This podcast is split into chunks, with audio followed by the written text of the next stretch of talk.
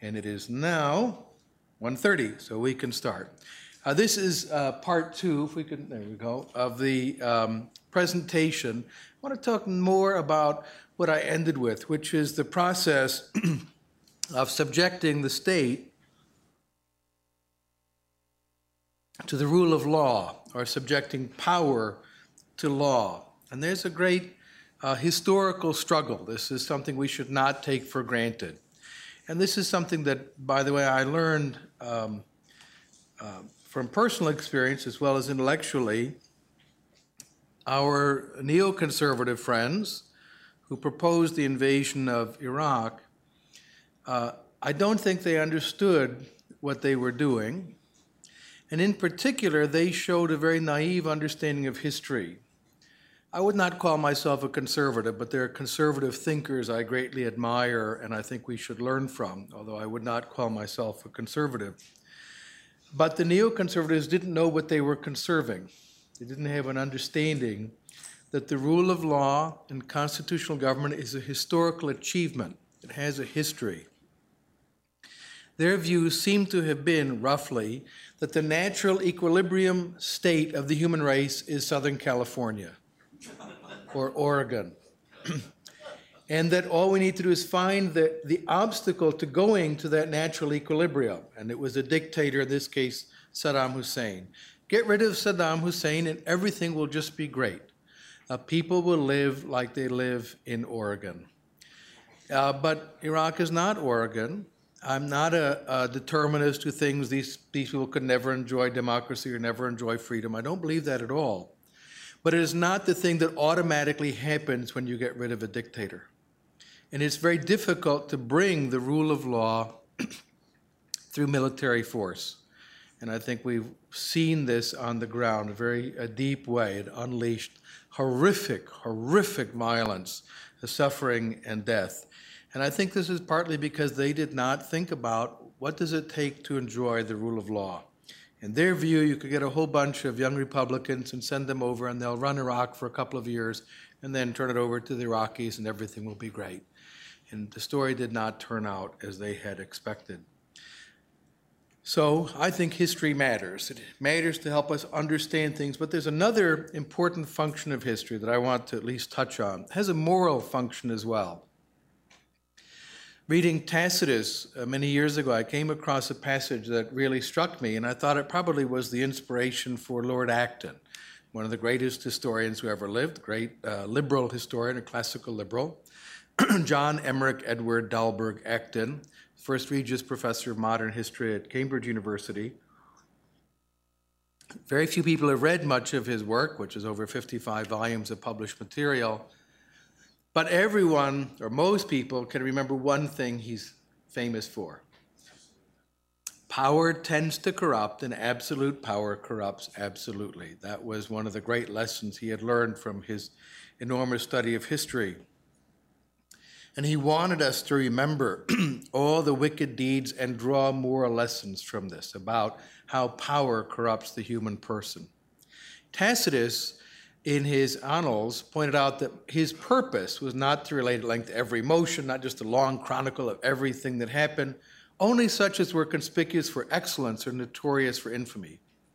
This I regard as history's highest function. So this very careful writer, history's highest function, to let no worthy action be uncommemorated, and to hold out the reprobation of posterity as a terror to evil words and deeds. And I think that's very important. We should remember the people who fought for justice, who fought for liberty, uh, not let them be forgotten. And we should also remember those who were seduced by power and who uh, brought about great destruction and suffering for their fellow human beings. Now, the question of attaining liberty is about limiting power. Those two questions cannot be separated. You need to find offsetting powers, bring power under law, or, as I would suggest, substitute government for the state, an institution to provide governance in place of a predatory institution. we might also see the question as subjecting interest and power to law. And I quoted James Harrington last night, such a powerful statement They that make the laws and commonwealths are but men. And this thing we have to keep reminding those men and women.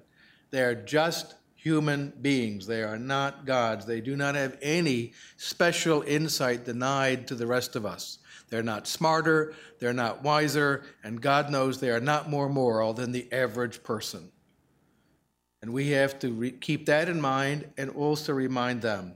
And seeing that, the main question seems to be how a commonwealth comes to be an empire of laws and not of men. It is a very difficult discipline to subject yourself to the law rather than exercising your arbitrary power. And it is something that politicians are not accustomed to. Remember, I talked about the historian Augustin Thierry and his great insight. He said, There is a conquest here. When he just was reading David Hume's History of England as a young man, and he said, Now I get it. Behind all of this, there is a conquest. And the struggle for freedom and the rule of law is about undoing the violence involved in that and substituting for it governance.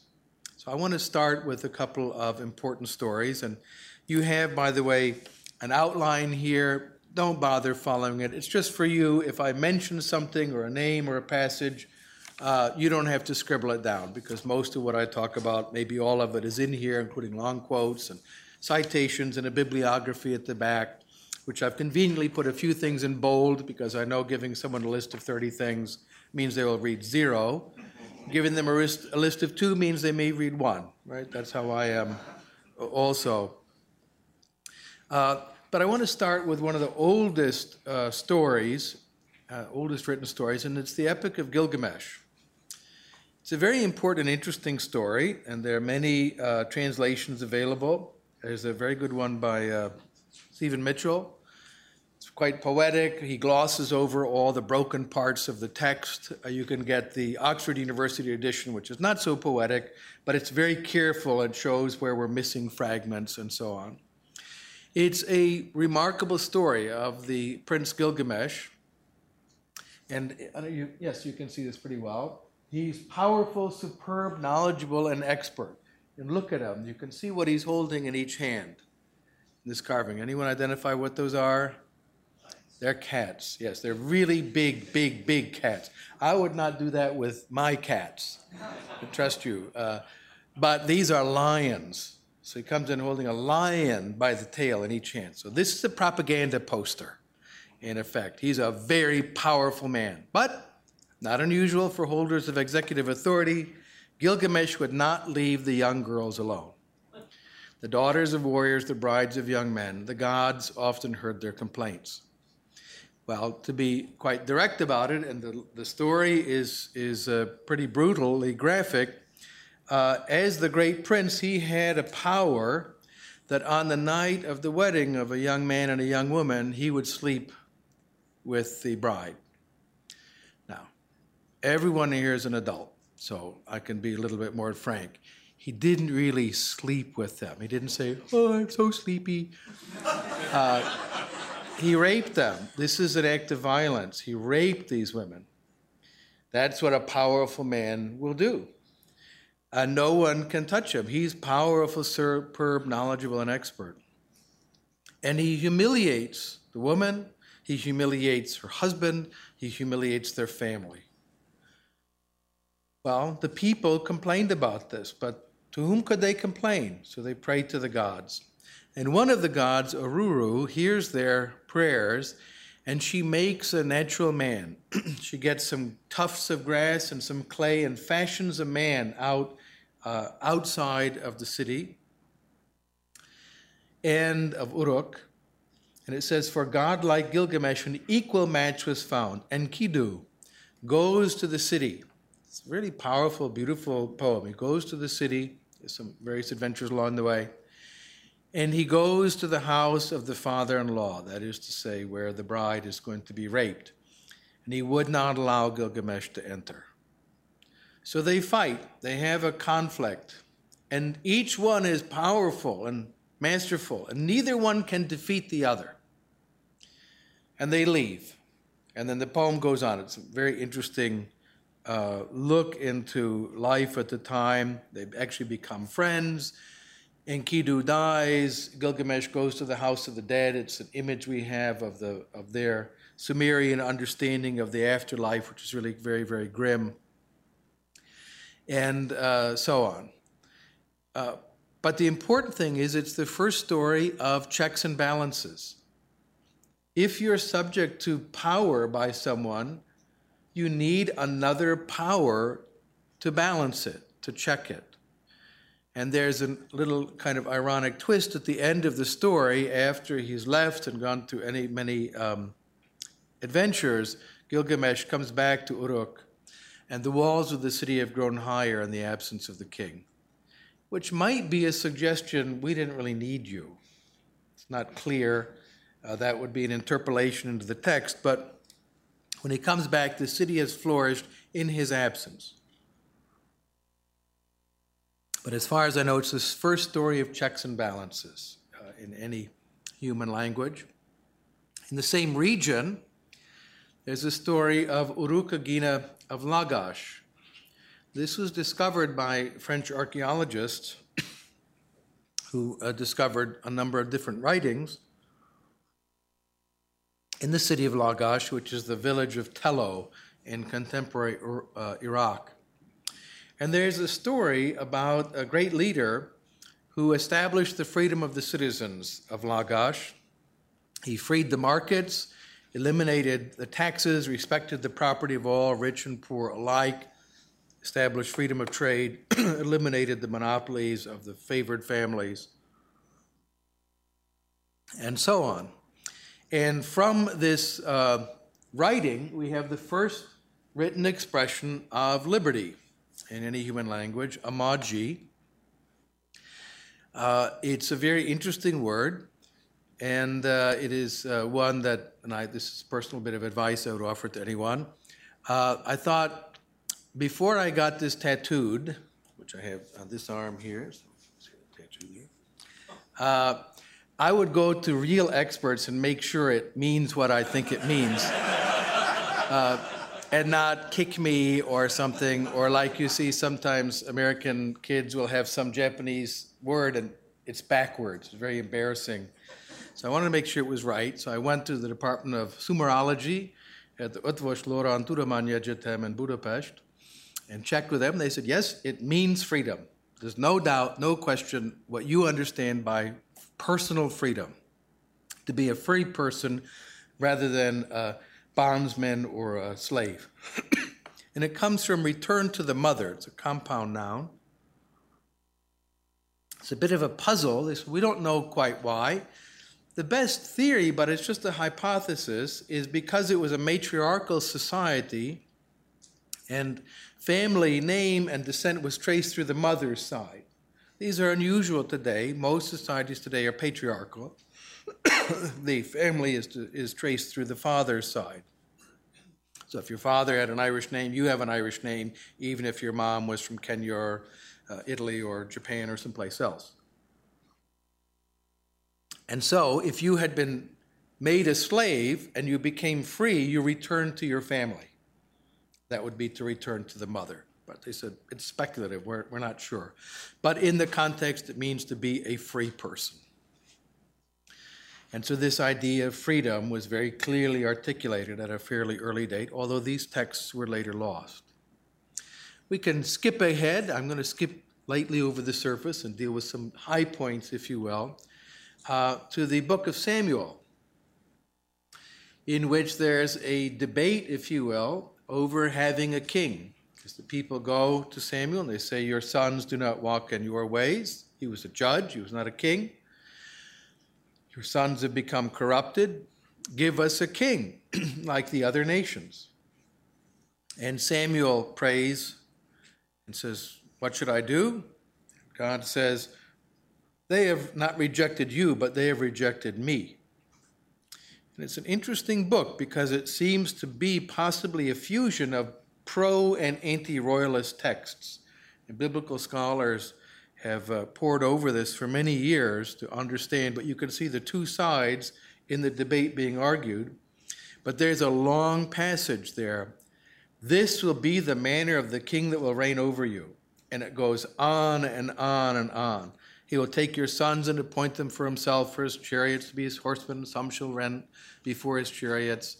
Take your daughters to be perfumers and bakers and maids and cooks and White House interns. Just endless list of all of these uh, actions that the king will take. He will take a tenth of your grain and a tenth of your flocks, and you will be his slaves. 10%. You will be his slaves, but the Lord God will not hear you on that day because of the king that you have made. This is a great warning of the dangers of kings. And it is one that is repeated over and over for thousands of years, including in the book of Thomas Paine that launched, helped to launch the American War for Independence, uh, cites this. It says, This is what it is to be ruled by a king. So this text is very powerful warning about being ruled by kings and subject to their power. Think about the ideas of freedom. We tend to think also of Greece, Greek civilization, and Athens in particular. About 500 BC, they rise to very high level of personal wealth and freedom. They, they go to the seas, they're traders and merchants. And really quite a remarkable civilization in the Mediterranean. They develop actuarial science, uh, for business purposes, calculations, as well as geometry and, and uh, astronomy and mathematics and poetry and so many other uh, great contributions to human culture. They're invaded twice by the Persians, and the great Persian Empire is expanding. They do manage to conquer the Greek cities of Ionia, what is today uh, roughly Turkey, and prepare uh, to invade uh, the mainland of Greece. And they're defeated uh, twice by coalitions of Greek city states, the second time primarily by Athens, and uh, repulse them. They repulse the Persians. Uh, great, enormous cost to the Persian uh, armies, substantial cost also to the Greeks. Remember the battles of Marathon and Thermopylae. This leads to a great discussion in Greece about what were we fighting for? And so when we think philosopher, we think someone sitting in a an office in a university department, but think more widely.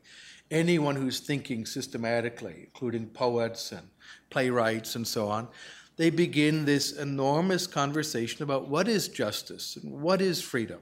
And you have the works of Sophocles and Euripides uh, and others and the issue of freedom is very important in that, to discuss what does it mean to be free? What were we fighting for? Because do recall that the Persians offered fairly reasonable terms as these things go. If the Persians came in and said, we want to incorporate you, uh, and you submitted to them, they would put a Persian garrison in your city, there'd be a governor, you'd pay some taxes, things would more or less be about the same as before. Would not be that terrible. If you fight us, we will annihilate you.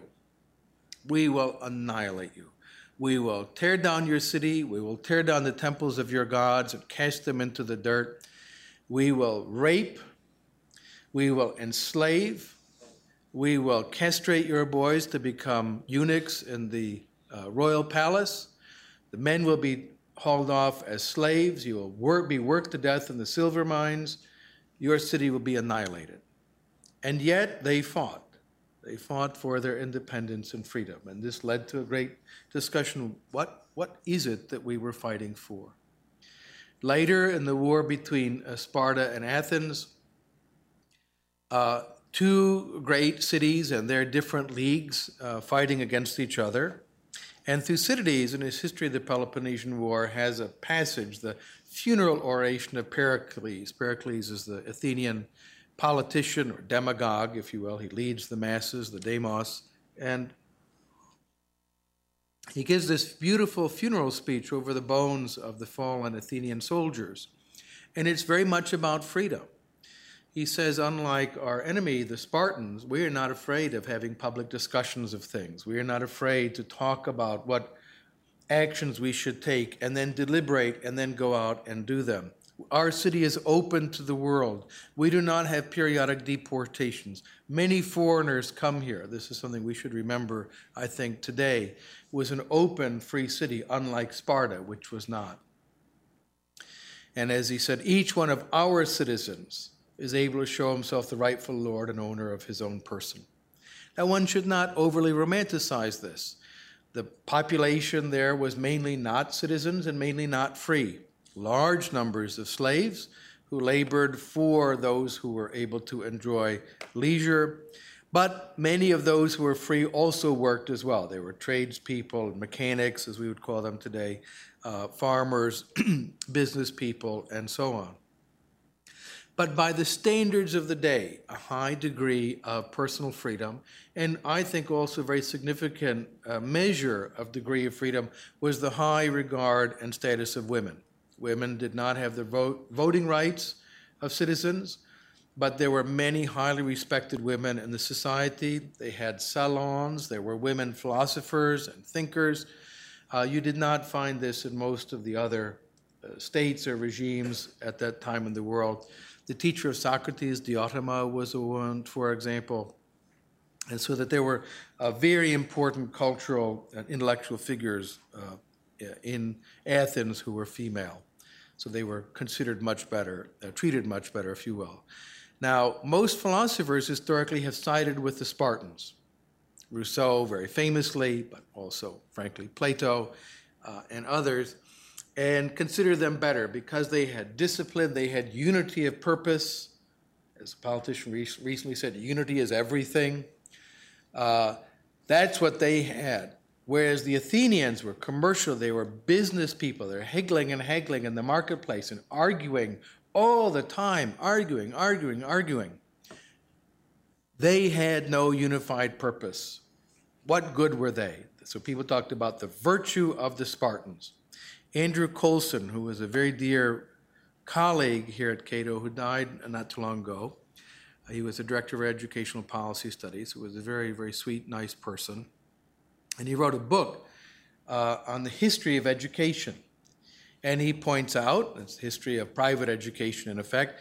Interestingly enough, of course, Athens did not have a state educational system. The educational system was all private there. There were all these different private schools you send your children to, continuing education, adult education of all sorts. All of it was private, in contrast to Sparta, where things were run by the state. And he said, well, and of course it had a consequence. Um, what did we get? Think about it from the two sides, really. From Athens, you get mathematics, astronomy, geometry, music, architecture, political science, philosophy, tragedy, comedy, stuff like that. And from Sparta, what do you get? We get the names of a lot of American high school football teams. The fighting, fighting Spartans. Uh, that's about it in terms of their contribution to human culture, was violence and war. So if you want to look to the place that really contributed to human culture. It was the place that was known for business, argument, disputation. They did not have that unity that so many people prize so highly. We can skip ahead further to another important period, and then I'll get into the more the modern era. The rise of the Roman Republic. The Roman Republic is very interesting. Small little town that comes to dominate much of the world. and in 510 to 59 uh, BC, they overthrew their monarchy and they established a republic, a, a public thing, and create a very complex kind of what comes to be called a constitution. I have just a few important dates there. Uh, dates there.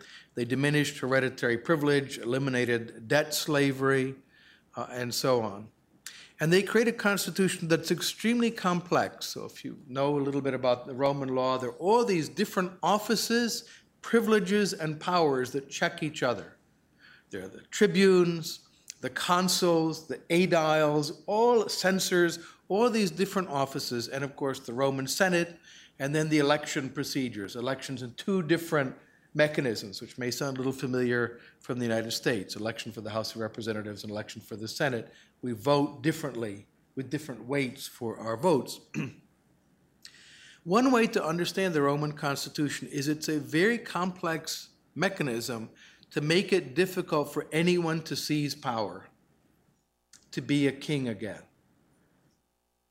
And it worked for a very, very long time. So people who might poo poo it should remember it did last about 500 years.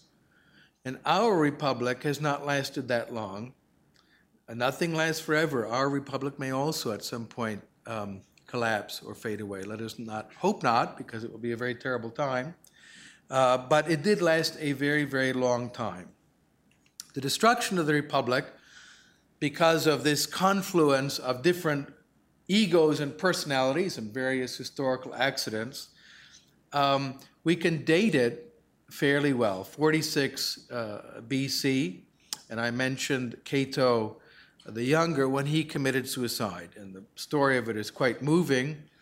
Uh, he uh, did not want to be pardoned by Caesar and to have to submit to him because he knew he would become, in effect, a tool of Caesar's power. And by committing suicide, he died a free person. So he kills himself after they had lost the Battle of Thapsus. It's a quite powerful story. He made sure everyone else got away, all the other families, everyone is loaded on the boat. They're all saying, uh, Cato, we're leaving now. And he said, okay, fine. More people got them on the boats and then retired to take his own life, having saved everyone else. Uh, that, in effect, sim, sim, uh, was a symbol that the Republic was finished, and we were now subject to a, an emperor, an imperator. And the word prince, by the way, Octavian, who comes into this power after Caesar is assassinated and more internal struggles with Mark Antony, uh, he calls himself the prince, which just means first citizen. So they kept the outward form of the republic, but it was hollow. It was now an empire, and the emperor had all of the power.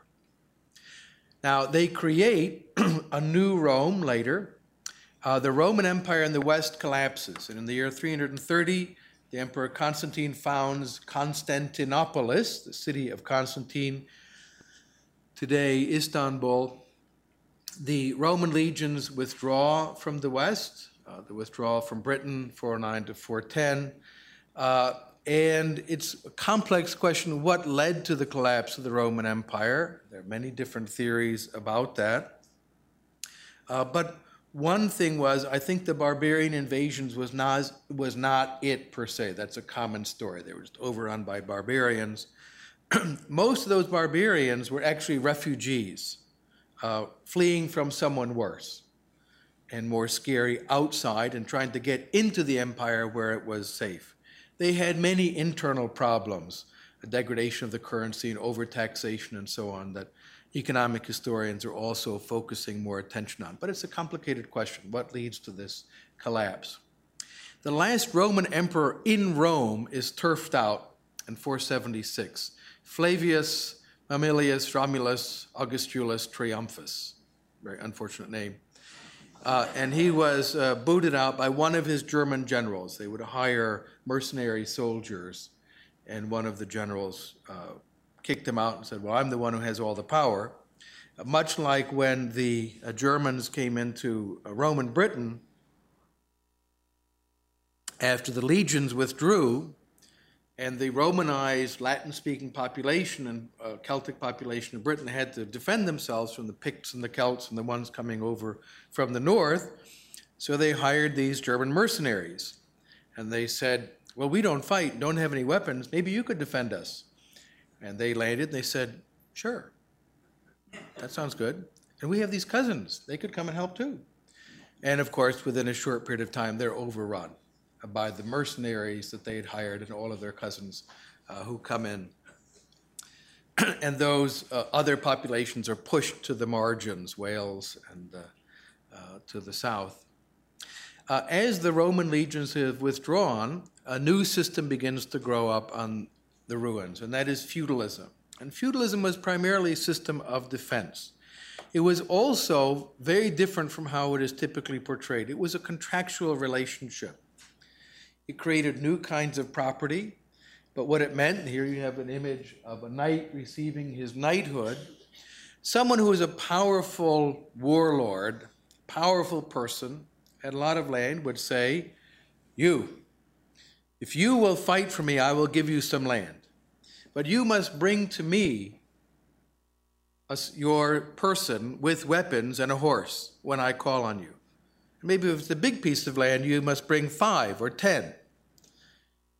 I will come to your defense if you're attacked. So this is a decentralized defensive system because the Vikings are coming in from the north, the Norsemen, the Avars and the Magyars from the east, and the so called Saracens from the south. And they'll come in and raid and plunder, get back on their ships, the south and the north, and sail off. What can you do? So you need, you can't have big legions and armies marching all around to defend. So this decentralizes the uh, political system, and you end up with these grants of feudal tenure. This is a famous one. It's memorable because it's so unusual. Uh, Roland was given a grant of tenure by, tenure by sergeantry by Henry II in England, and it was in exchange not for military service, but uh, something else, which is said that every year on the birth of our Lord, is on Christmas Day, uh, he will come before the king and he will leap into the air, whistle, and break wind, which is considered better than the internet. They didn't have a lot of entertainment at the time, so uh, this was to entertain the royal court, and he had a unique talent. Most commonly, however, this was in exchange for military service. He would bring soldiers or horses uh, to the defense of the king, the feudal levy, as it was called. And one of the consequences of this is this decentralization. Now, these are all held what we call tenurial property. That's still the theory of property in Great Britain. You hold it of the king or queen. But over time, it becomes hereditary, and we can see for economic reasons why. You hold this land, but when you die, it reverts to your lord, or ultimately to the king. What do you do? You exploit it, get as much value as you can out of it before you die. Because you cannot give it to your heirs. But if you can pass it on to your heirs, you want them to have more, you build up the value. And so there's a struggle, and these eventually become hereditary. And you can see the economic reasoning why that would take place. At about the same time, new forms of governance are coming about. There's the Abbey of Cluny, it's extremely important, founded in 910 as a Benedictine order, and they created a new form of organization. No feudal land holdings, new form of discipline and governance, and very, very important, they establish corporate bylaws. So these abbeys that then spread throughout Europe because of the Cluniac reform create rules of governance for people who are not related to each other. Because remember, they're supposed to take a vow of celibacy to enter the order. How do they decide who's going to cut the grass? How they decide what's going to be done with the treasury? Well, they would elect an abbot. They had elections, they had procedures, they had rules to govern themselves. And this is one of the most important sources of contemporary governance. Corporate bylaws and so on are rooted in this because these are groups of people who are not related by family, and they need to cooperate. So they accept rules of governance. This spreads throughout Europe. They are very disciplined, they create huge amounts of value and begin to push back the wilderness and spread uh, not only their message and books, I should add, very, very important element of this because they're copying uh, books, uh, and they produce a lot of wine and beer.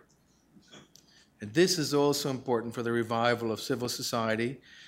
We forget that they didn't have tap water that was drinkable. And wine and beer, the reason why most of society this time is little drunk all the time is because if you put beer and wine in your water, it kills the bugs. It's the only water you can safely drink. So that's why uh, people are brewing beer and making wine all the time. At about the same time, the church organizes what's called the Peace of God movement.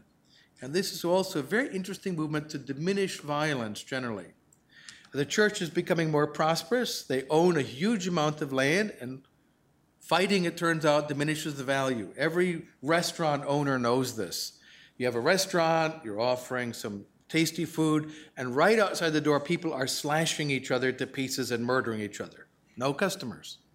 So we don't, we don't like that. So we want to diminish violence. Shopping malls do this also, right? Don't fight in a shopping mall. They won't beat you up or kill you, but you will be escorted very quickly out because you don't fight in a shopping mall. It's bad for business. And they get together groups of people and have public oaths. Uh, they would bring out the saint's bones of the local saint, uh, some bloody rags of some martyrs, something that had great significance for the Christian population, hold them up and say, On these bones you will swear not to engage in acts of violence. And, so not only to have the sacred character, everyone does it together. And they would say, Those who do not agree to this and who wish to be violent Please stand over there. We want to know who you are. And this helped people to be assured okay, they're not going to fight. Well, I won't fight either. I agree to fight if you agree not to fight. Very powerful mechanism, this peace of God movement, for lowering the general levels of violence. And then one of the great movements that comes out of this is called the Gregorian Reformation. And this is one of the pivotal moments in world history, certainly European history. In 1073, a brilliant German monk named Hildebrand becomes Pope Gregory VII. He issues the dictates of the Pope, very interesting document. You can read it today, it's easy to find on the internet. Uh, it's like kind of a laundry list. It's not entirely clear what it is, uh, but a copy comes into the hands of Henry IV. The dictates of the Pope says that the Roman bishop alone is to be called universal, and remember, he's the bishop of Rome. The Roman emperor is gone, but this bishop of Rome, the Christian bishop, begins to fill the space of the Roman imperium. In fact, many of the titles that the Pope brings on, Pope Il Papa means the daddy of the church. Maybe someday there'll be a mome, who knows. Uh, but the Pope means father or daddy of the church. But he has many, many other titles. The pontiff, for example. That comes from the Roman pagan co- College of Pontiffs, priestly caste responsible for bridges. But he built the bridge between earth and heaven. So he's called the pontiff. He's also called the universal primate, which I think is a really interesting title. Uh, so he's filling this space. And this particular pope is very, very strong on what he calls the freedom of the church. Because the emperors were claiming to be the heads of the church. And he said, no, you're wrong. The church is independent of the state. He issues the dictates. They have a great conflict, and you would think Pope, Emperor, right? Emperor has armies, foot soldiers, castles, knights on horseback, Pope, nuns, Benedictine monks, priests. Who wins? Well, in 1077, the emperor came and asked the forgiveness of the Pope to be readmitted into the communion of the church. Uh, so he had his spiritual power. But the part that's not mentioned frequently by people who overly spiritualize this is there was a Norman army nearby having a cookout. So they just happened to be in the neighborhood camping, and they were there really to support the Pope. And do recall in 1066, his predecessor as Pope had supported the Norman claim to England. So there's more complexity to the story than sometimes it's uh, portrayed. Uh, but he establishes the church as independent somehow. Now, that means that power isn't just one thing. Remember that people like to talk about power, government drives power. In the liberal tradition, it's always powers. There are powers. This means that there's a big crack in power. Some powers are held by one party and some by another. And it means that if one is oppressing you, you can go to the other. And if that one is oppressing you, go back to the first. There's some competition, there's some space for little people like us, and frankly, most of us are the descendants of peasants or simple people, right? There might be a couple of you descended from uh, Charlemagne. In fact, probably Lot. He got around. Uh, we notice the huge number of people in Central Asia who have a common male ancestor lived at the same time as Genghis Khan, uh, for example. Uh, but most of us are the descendants of peasants. And people like that could get their freedom. by playing off one jurisdiction against another.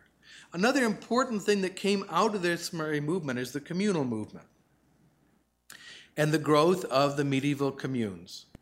These are exceptionally important. And here, uh, Cologne, uh, it's a walled city. You can go there and visit the archaeological museum. It's a very, very interesting uh, place. Uh, where they have a uh, uh, the Roman German historical museum. You can see the excavations of how the city was constructed. It was a Roman city initially and was abandoned largely by the Romans. They still had an archbishop and a lot of cows, but not many people. Then merchants came to the portus, the gate, the, the port of the city, and set up tables and would buy and sell stuff. More merchants means more customers, more customers, more merchants. Eventually, they built a wooden palisade around themselves to protect against robbers and bandits. And then eventually, the walls of the city.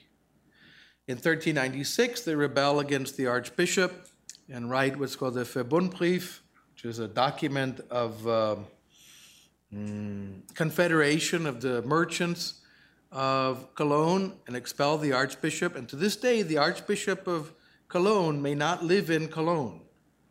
He lives outside and he commutes in. He has an office there. It's been that way since 1396. Uh, and they have a principle city air makes you free after one year and one day. So if you run away, you're a serf someplace, and you run away, you get into the city you spend a year and a day there. You go from one Starbucks to the next, all throughout the city. You become a free person, and the city will defend you. And there are many documented cases of this, of lords coming up and saying, Oh, give me that man. And the citizens come forward and say, This is another one of our citizens. He has been here a year and a day. If you go to the city of Tallinn, which is also a medieval commune and a Hanseatic city, uh, in Estonia, there are two walls. It's quite interesting to see. The, in, the wall of the city and the wall of the aristocratic compound outside. The wall of the city was to protect them from the aristocrats. And there was an occasion when aristocrats had come in and kidnapped someone to take him off to service. And the citizens captured those aristocrats, tried them, and executed them inside the city walls. They said, You may not do that. So this was a place their personal freedom was to be guaranteed. Now, some of you may recognize Stadtluft macht frei. There's another grotesque and horrifying perversion of that that the National Socialists use. Arbeit macht frei. This is what they put over the Auschwitz slave labor camp. And they understood, they were masters of aesthetic humiliation and aesthetic glorification. This is one of the things that the Nazis had without any question, the best uniforms and so on of all the totalitarian powers. But they had a fine sense of aesthetics, how to glorify their leader and their insane, crazy uh, cult, but how to humiliate people. People knew the phrase city air makes you free, and they were mocking them as they marched into the slave labor camp. And of course, over what did they have to march? The broken headstones of the vandalized Jewish cemeteries that they had to walk over them. So they didn't miss a beat, every opportunity to humiliate uh, their victims. And, and mocking this phrase was one of them. Now, these municipal laws and constitutions spread all throughout Europe. And very important were the Magdeburg laws. Magdeburg was a city on the Elbe, and their laws were so very good, other people copied them. They would send scribes, the town councils would say, Go and make a copy because they didn't have fax machines then or PDFs. Go make a copy of the Magdeburg laws and bring them back. So the Magdeburg cities spread all across Central Europe. And the local court of Magdeburg became the Supreme Court, the Court of Appeal for hundreds of the Magdeburg cities. When they'd have a legal dispute and the two cities would have a conflict, they're both governed by Magdeburg law, they would refer it to the court in Magdeburg to resolve it. Law comes to spread and to replace arbitrary predatory power. The merchant law is another interesting example of this, and it's an example, again, to kind of break our, our indoctrination into statism that law comes from the state. Mercantile law does not come from the state, it comes from merchants. The law merchant was produced by business people, and it is today the foundation of all international mercantile law. If a Korean shipping company is doing business with a, a uh, Argentinian company, they're governed by these laws. They're not governed by something passed by the Argentinian parliament or the Korean uh, parliament. It is the foundation of international business law. and they develop laws that are based on commerce, that are the, the judges typically were business people. They understood how business is done. We have a little echo of this in the US. Uh, the American Law uh, uh, Institute formulates a uniform commercial code. It's passed by state legislatures, but it isn't written by legislatures. They don't know anything about law. What would a legislator know about law? It's written by lawyers who study business contracts. What happened in these contractual relations since the last uh, uh, restatement? And they codify that. And then the legislatures just pass something that's written by legal experts, and the legal experts are following what business people do. So it is that the law is a codification of the practice of the business community. Bruno Leoni, a great Italian classical liberal jurist, put it very neatly individuals make the law insofar as they make successful claims. You take a claim to court, if you are successful, you have made law in the process. And it sets a precedent that another court may copy, another court, another court, and so on. These do not come from politicians, they come from, in this case, business people. Now, out, out of all of this, you get the growth of civil society and coming out of the cities of Europe. So we have feudal society and civil society. And that's a very interesting term because it comes from Latin civitas, which means the, the legal organization of the city, not the place. English is impoverished in this regard. When I say city, do I mean the city of New York? Do I mean the city government and the associations and legal relations, or do I mean the place? It's not clear. I have to specify. I visited the city and I walked around the city, or the city did something. In Latin, they have clear terms, civitas and urb, and in uh, Greek, it's polis and uh, astu. Astu is the place. But we get from Latin civil, civitas, civil. And it's lovely. In English, it means a kind of behavior. English mothers, if you go to England, you'll hear them as they are shepherding their small children, and the children misbehave, they say, Be civil. Be civil. It means respect other people. Behave like a shopkeeper does. When, the, when you come into the shop, they don't yell at you or curse at you, at least the successful ones don't. Those who do are out of business pretty quickly. They're civil to you, they're polite. How may I help you? When I lived in Vienna years ago and I worked with Jewish refugees from the Soviet Union, I remember uh, uh, when we did business, because I did a lot of smuggling into the Soviet Union, I needed cash and I'd give them cash in Western countries and their cousins would give me rubles. And I remember one father, he said it was so difficult. He said, It's very hard here. We go into the store, and first of all, we were in the poorest neighborhood of Vienna. He said, Who can buy such things? Who can pay for this? I had to explain this is the poorest part of town. Said, Unimaginable. But he said, We don't know what to do. When we go in, people come and they say, How can we help you? We don't know, so we leave. Never had happened in their lives in the Soviet Union, where you didn't get treated like that in a store. I once bought in the Soviet Union a hat, I'll digress for a moment, uh, for the son of the president of the Cadons at the time, uh, Jeffrey Crane, who's getting married this weekend, uh, was married this weekend.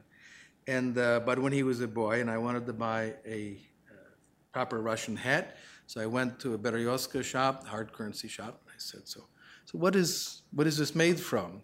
And the woman was smoking, and she said, it's made from a dead baby seal. I said, oh, okay.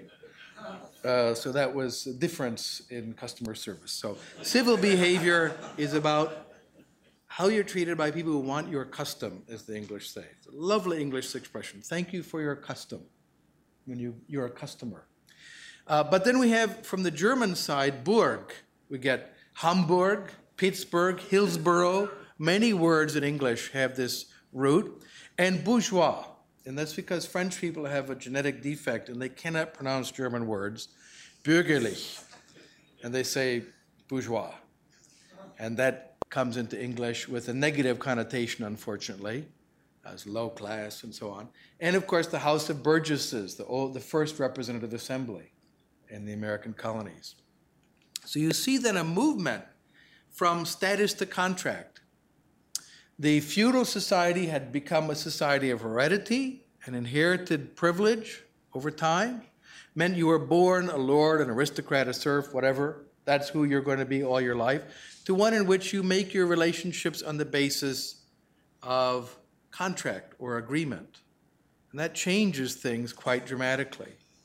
Norbert Elias, a writer I really like very much, I wish I had met him. He just looks like an interesting person. Uh, he escaped from the Nazis and taught uh, in England um, during the war years and after, and a great sociologist. And he talks about the growth of the civilizing process, self control, not being subservient to others, but controlling yourself. And he connected that to the division of labor. The interdependence of people increases with the increasing division of labor. Everyone becomes increasingly dependent on everyone else, even those of high social rank, on those people who are socially inferior and weaker. And the latter become the equals of the former. That's very, very important. It levels out the society. It's a society in which we're all dependent on each other. This fantasy that people criticize libertarians say, oh, you want to be independent and not dependent on anyone. Say, no, no, I don't want that. I don't want to make my own clothes. I don't want to grow my own food. I do not want to make my own eyeglasses. Life would be terrible. I would die very quickly. I want to be dependent on other people, but I want to make my decisions about my life myself. But I can still be dependent on other people, and other people depend on me at the same time. But to do that, we have to acquire greater degrees of self control. That's the key. It's actually the theme of my new book, which will be coming out shortly. And then another important element the growth of written charters of privileges and immunities. We think of Magna Carta, uh, Article 39 no free man shall be taken in prison, disseised, which means having your stuff taken, outlawed, banished nor will we proceed against him or prosecute him except by the lawful judgment of his peers or by the law of the land. So in 1215, the bishops and barons took uh, King John, they said, You will sign this and restrain yourself. And he did. And then this is restated a number of times. The Great Charter, uh, repassed, comes through many different versions. But this one should be familiar to Americans. The lawful judgment of his peers, trial by jury, comes from this and the law of the land, due process of law, are rooted. And the American colonists and founders pointed to this. They said, it is our right under Magna Carta. But it's not unique to England. The English are sometimes very proud of Magna Carta, and I've heard people say, only in England. Well, this is not true. I was once at a lecture with an audience of Bulgarians and Greeks and Norwegians and Poles and so on, and an English professor said, Other languages have no word for liberty very embarrassing. And I, I had to get up and say, this is the, one of the silliest things I've ever heard in my life. Every language has a word for liberty. Uh, it's absurd. And Magna Carta was not uniquely English. The English should be very proud of Magna Carta as part of their heritage. But it was a part of Europe more generally. It's happening all over Europe. Charters that limited the powers of rulers. England was unusual in that it persisted there and people remembered it, whereas in other places they were discarded by absolutist monarchs. That is unique about England, but having Magna Carta initially was not. Now, a couple of quick digressions. I need to run through these uh, unfairly and quickly about China. China has also a great tradition of liberty. And what we could call proto-libertarian thought, and then later the 19th and 20th centuries uh, libertarian thinkers as well. Uh, Lao Tzu, uh, most notably, articulates ideas that are re-articulated without any apparent knowledge that we know of uh, by Adam Smith. Uh, the idea of wu wei, of active inactivity. It's my Chinese friends say laissez-faire is really the correct translation for that It doesn't mean you don't do anything. It means that the ruler would set the rules and step back. Let the order emerge. Or as Lao Tzu put it, that governing a great country is like frying a small fish. A little puzzling, but what he meant was don't poke at it all the time. If you're constantly messing with it, it won't turn out. Let it cook. Do not interfere. Set the temperature right. Let it happen. That idea of Wu Wei was a libertarian vision, if you will. There's a very fine short book by a friend of my, mine and the Cato Institute's named Liu Junning, which you could find online, L-I-U, and then J-U-N-N-I-N-G. A dialogue between Confucius and Lao Tzu in heaven, and it's about liberty and libertarianism.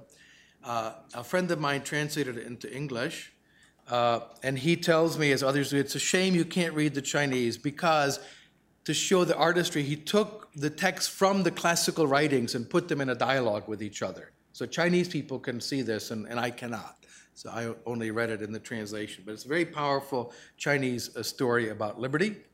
Uh, under the Sung dynasties, especially the southern Sung dynasties, China becomes an astonishingly brilliant and flourishing civilization. Art, commerce, astronomy, mathematics, medicine. They invent the motel uh, people were traveling all over, and there were motel chains that guaranteed the quality of service that you would get, sort of best Eastern motels. Uh, and you would always know that they would have uh, what you wanted there. Uh, they invented uh, all kinds of modern banking instruments, really quite an amazing civilization. Uh, trade expanded throughout China. this was very important to them. They had many foreigners coming to Chinese ports. There were colonies of Arabs and Persians and Jews uh, who lived there and did business there. They developed an advanced commercial civilization. uh, Hangzhou, which is a very beautiful city uh, and well worth visiting today, it's quite gorgeous. Uh, but their slogan is about trade, about globalization vegetables from the east, water from the west, wood from the south, and rice from the north. Uh, however, there's a principle. This one's worth writing down because I didn't put it in the notes here. Uh, never be conquered by nomads. Should remember that. And they're conquered by the Mongols. And this brings about the Yuan dynasty. And then later, the Ming reaction. And the Ming draw a lesson, uh, which is China's problems was we were too open to foreigners. I think it was the wrong lesson to draw. And a long period of China looking inward, and the great treasure fleets were burned. Uh, Chinese ships had gone all the way to Zanzibar. When the Portuguese later come around and show up, the people in Zanzibar said, You call that a ship? That little thing is a ship? We've seen ships the Chinese has visited. These were vast, huge ships. This is, this is a boat.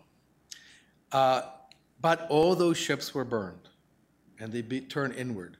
The villages on the coast were burned and they forced villagers to move hundreds of kilometers inland so they would not trade with Japan, for example. And this led to a serious decline, I think, in Chinese civilization, from which they have been recovering. And it's a wonderful thing to see China again becoming part of world trade and commerce, science and art, and so on. And then Islam, another great civilization uh, tremendous rise of trade, science, uh, codes of law. It's a great shame that the word Sharia has been so degraded. People think it just means beheading people or something. It's a legal code. There are many different schools of Islamic law, schools of jurisprudence, some of which are very tolerant and open minded. Unfortunately, they were not the ones that had oil under them. And that has changed the course of history and the perception of Islam as a consequence. The Wahhabis are the ones who got all that oil. So, one way, as one of my Muslim libertarian friends put it, he says, Imagine you took one of the most um, intolerant, uh, primitive, and backward self identified Christian cults in the world, and under their church, you put $20 trillion worth of something everyone wants. And they can pay for missionaries to transform the Christian world, how would people see Christianity after 70 years? That's one way to think of what happened to uh, Islam. Uh, but a great uh, civilization, great figures such as uh, Ibn Rushd, uh, or Averroes, as he was known, commentator on Aristotle. Uh, but several features lead to a decline. Uh, one was Al Ghazali's debate with Ibn Rushd, uh, the incoherence of the philosophers, it's an attack on philosophy. Uh, Ibn Rushd wrote a great response, The Incoherence of the Incoherent, a very clever and brilliant defense of philosophy. Philosophy doesn't mean just, again, that course you took in college, it means science. It means figuring out how the world works, it means thinking about things and learning. He loses the debate, and his perspective becomes a minority and then very importantly tells 70, 58 the sack of Baghdad and the destruction of the House of Wisdom, the greatest university in the world at the time. They said the rivers ran green because all the books were thrown by the Mongols into the river. What, what's the point of these things? And the green ink dissolved. So who knows what was lost in those great libraries. Uh, the great Khan of Khans, uh, this is something too important to remember. They invaded Europe they are poised to conquer Europe. And on December 11, 1241, Ogedai Khan was poisoned. The Mongols returned all the great Khans to Karakoram, which is in contemporary China, capital of the Mongol Empire, to elect a new Khan. They never came back to Europe. And the Europeans were, were saved from the devastation of the Mongol conquest. Uh, instead, they left a profound impact on Russia, China, the Middle East, and India. Let's look at Russia very briefly. The Mongol conquest led to a highly predatory state because they left the Golden Horde there and they used these local Kievan Rus princes, these Viking princes, or their descendants, as tax collectors. Said, if you don't bring the tax, we'll wipe everyone out. A local tax collector said, here's the deal give us all the money, or they wipe everyone out. People said, okay. The consequence is no principle of reciprocity or accountability develops in that context, and no independent cities, and no independent church. Church is subordinate to the emperor. And as Richard Pipes put it, he said the amazing thing in studying medieval Russian history, there's no evidence of legal decisions and no courts. Look at Western European history, full of court cases and court records. Some cases, that's mostly what we have. Now, there was an exception, though, which is worth mentioning briefly Novgorod. Uh, Novgorod was established in the 9th century. Uh, Yaroslav the Wise established a kind of Magna Carta there and signed it. Citizens had rights.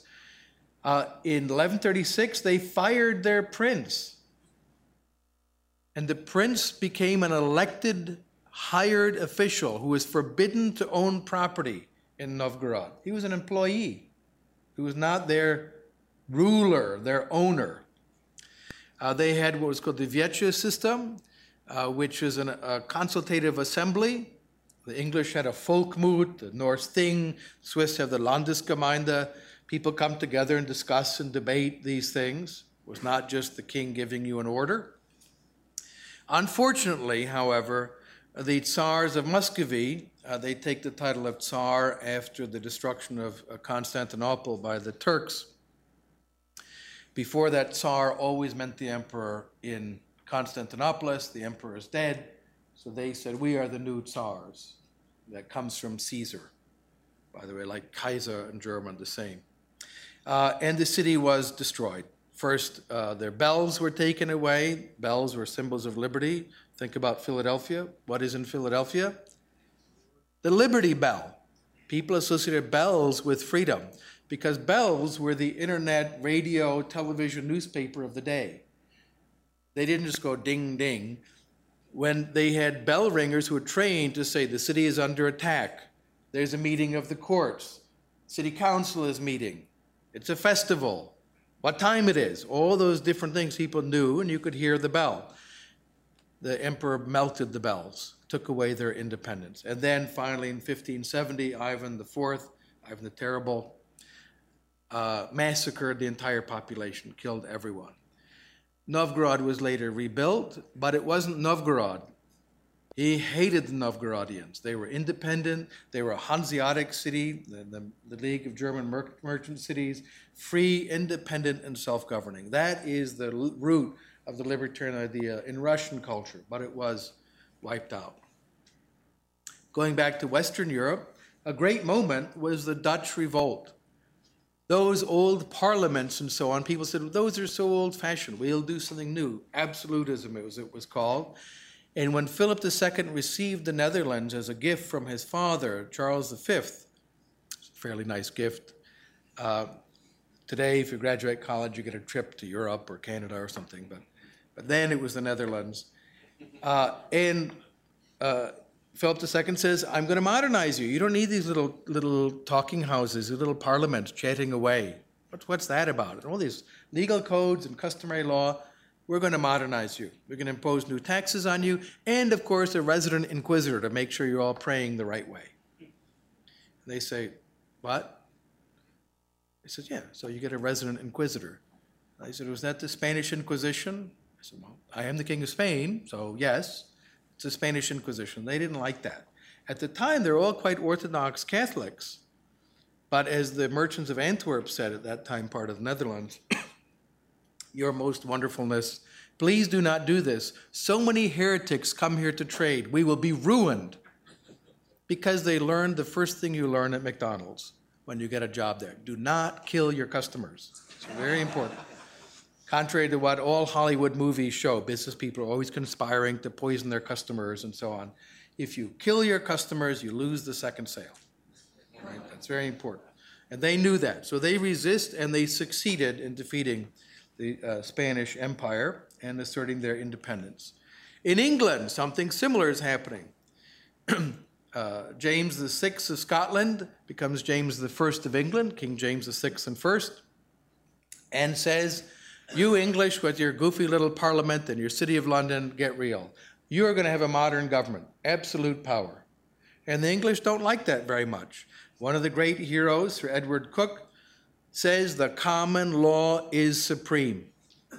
We are judged by the law, not the king, and not even the parliament, if they act against the law. Subsequent to that, in the English uh, Civil War, the first real libertarians emerge. And I, by that, I mean not proto libertarians. These people are the real deal. They're called the levelers. Uh, Richard Overton, William Walwyn, uh, John Lilburne, and many others. And they were radicals for freedom. They wanted a written constitution, they wanted limitations on arbitrary power, freedom of trade, trial by jury, equal rights for everyone, equal rights for men and women. There were women levelers, which enraged their opponents and infuriated them. They were so radical, they believed, a little radical, even Irish people have rights. and they opposed the invasion of Ireland and you can go to Burford in England today and see where levelers were executed for refusing to go with the army to invade Ireland and persecute the Irish. Uh, John Lilburne, one of the great heroes, uh, died in the arms of his wife Elizabeth. He had been tortured and subjected to horrifying abuse. I shall leave this testimony behind me that I died for the laws and liberties of this nation. And to him we owe, more than any other single person, the persistence of the right to trial by jury. Very, very important limitation on arbitrary power. John Locke uh, takes many of the leveler texts, combines them with his own experience in the Netherlands of religious freedom, and articulates a modern classical liberal or libertarian text, the two treatises on government, which are really remarkable books and documents. Liberalism takes off in France. Turgot is an, a, particularly important figure who uh, corresponds with the Americans. He was Minister of Finance. He abolished forced labor in France. I'll mention one thing very quickly. I'm not a great fan of taxation, but in the context, he said instead of forced labor to make people build the roads, why don't we tax everyone and hire people to build the roads rather than whipping and beating people? Say, build a road. And it turns out this is better for everyone. It was an increase in freedom because now you can decide what to do to earn the money to pay the tax. So, although I'm not a fan of taxation, in some sense, moving from compulsory labor, whippings, and beatings to taxation and hired labor was an improvement. And he was a great fan of the American Revolution and encouraged the Americans to limit the power of government. They founded a country that was predicated on equal basic rights. You've all read this document, I hope, and it's worth reading again. And let me then uh, conclude. Uh, what was the Declaration about? As Thomas Jefferson wrote in a letter, not to find new principles, right, but to state the common sense of the subject. That was what he was doing. He was summarizing a tradition, a great tradition that he had inherited, and distilling out the best of it. So that history of freedom is something that we should not forget. It's not something that happens automatically, it's an achievement, and it's one that we could lose and is always in peril. In peril. With that, I will conclude and hope you have some comments. Thank you.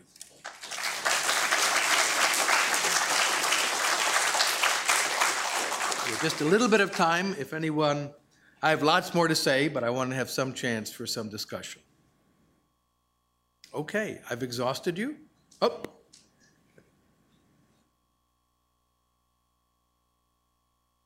Hello. It's a question about the first lecture you gave. When uh, you criticize people that tells the social contract is like hypothetical, but I've met a lot of libertarians, and a lot of them criticize it because they say it is not a legitimate, legitimate uh, thing to uh, this state be created. So, uh, what's your opinion about what they speak? Like, to the social contract be a legitimate thing? It's such a complicated topic. The term social contract is used in so many different ways. Uh, one of the most prominent contemporary social contract contractarians is John Rawls. Rawls is a very interesting writer. Uh, I recommend reading his book, A Theory of Justice. It is also the most boring book I've ever read in my life because he wants to be so precise, he repeats himself over and over. And I read it three times from the page one to the last page. And each time I went to counseling to make sure I didn't commit suicide. so dull. But, but it's important. And he has a hypothetical social contract where we think about what rules we would agree to under certain conditions. But it's not a real social contract. And he won't allow a real one because he says you're not allowed to compare the society you would choose with any other existing society or any other possibility. And so he says that the rules that we would choose are those for a society that we are born into and from which we only leave upon death. I remember when I read that the third time, I thought, that's weird. That doesn't sound like a liberal democratic society. It sounds like East Germany. Really, you're born into it. The only way you can beat it, the only way to get out is to die.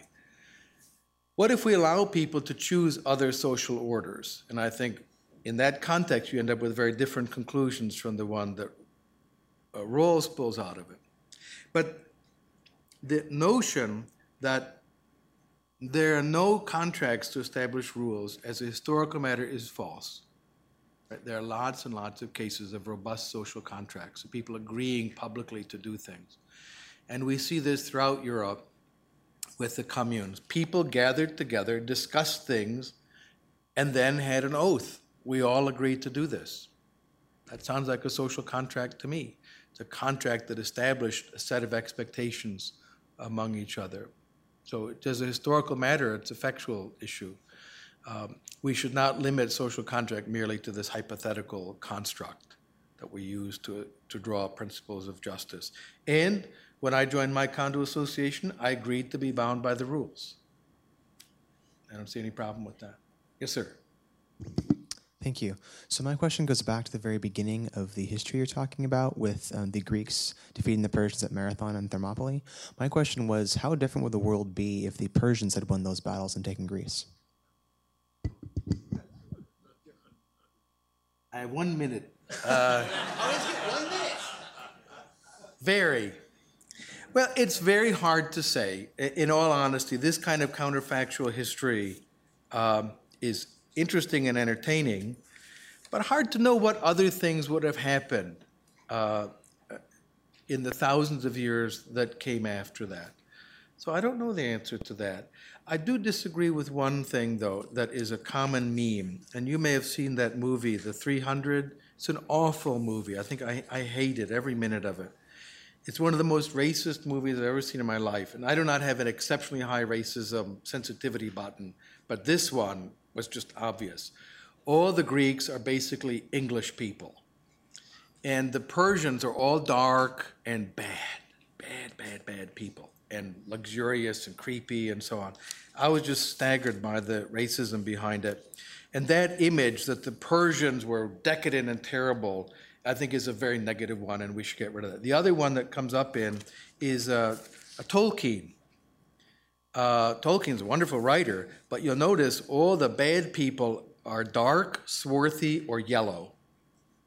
And there's a deep, kind of ugly racism, and even in the movie version that comes out, because all the elves are Norwegians. All of them, they're all Norwegian elves. And then all the invaders are black people and dark people. And I thought that was pretty startling.